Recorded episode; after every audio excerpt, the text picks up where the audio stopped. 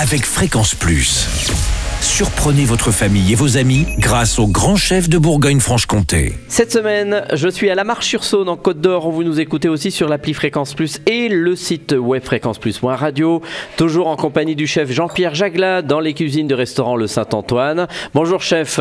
Bonjour Charlie. Petite parenthèse, je crois que vous êtes mon doyen hein, depuis le début euh, de chouchouter vos papilles. Ah oui. Donc euh, on va pas dire votre âge, mais vous êtes le doyen. Alors aujourd'hui, pour une entrée, on part sur un tartare de saumon. Un tartare de saumon. Alors comment choisir son saumon et quel ch- saumon vous euh, proposez Alors je propose du saumon d'Écosse, Quel mieux euh, ben, qui est pour moi beaucoup plus naturel et biologique que d'autres saumons. Je ne D'accord. citerai pas de nom. Il est plus sauvage.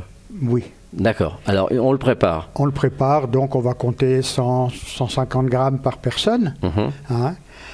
Euh, le saumon est émincé, comme on va faire un steak, mais c'est fait à la main. D'accord. On ne le passe pas à la machine, on- il n'est pas haché, il est, il est découpé à la main. Mhm. Et en- à l'intérieur, on met quasiment la même composition qu'on mettra dans un tartare à viande rouge. Mhm.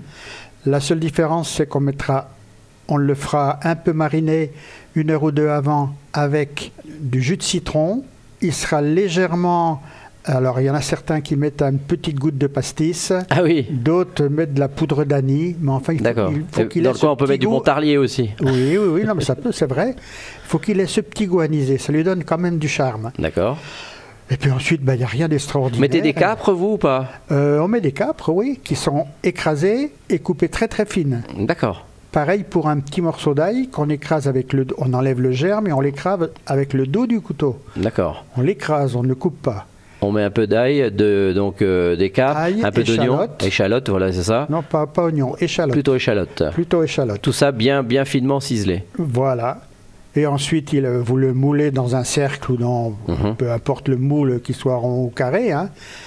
Et puis, euh, vous le consommez. C'est c'est- c'est Tout est à prêt. fait- tout à fait simple. euh, Et c'est frais, et c'est bon, et c'est du euh, bon saumon d'Écosse. Et surtout pour démarrer un repas, c'est- c'est c'est super. Merci Jean-Pierre Jagla, ici dans les cuisines du restaurant Le Saint-Antoine. Prochain épisode, eh bien, on parlera de souris d'agneau de 7h. Et d'ici là, chouchoutez vos papilles.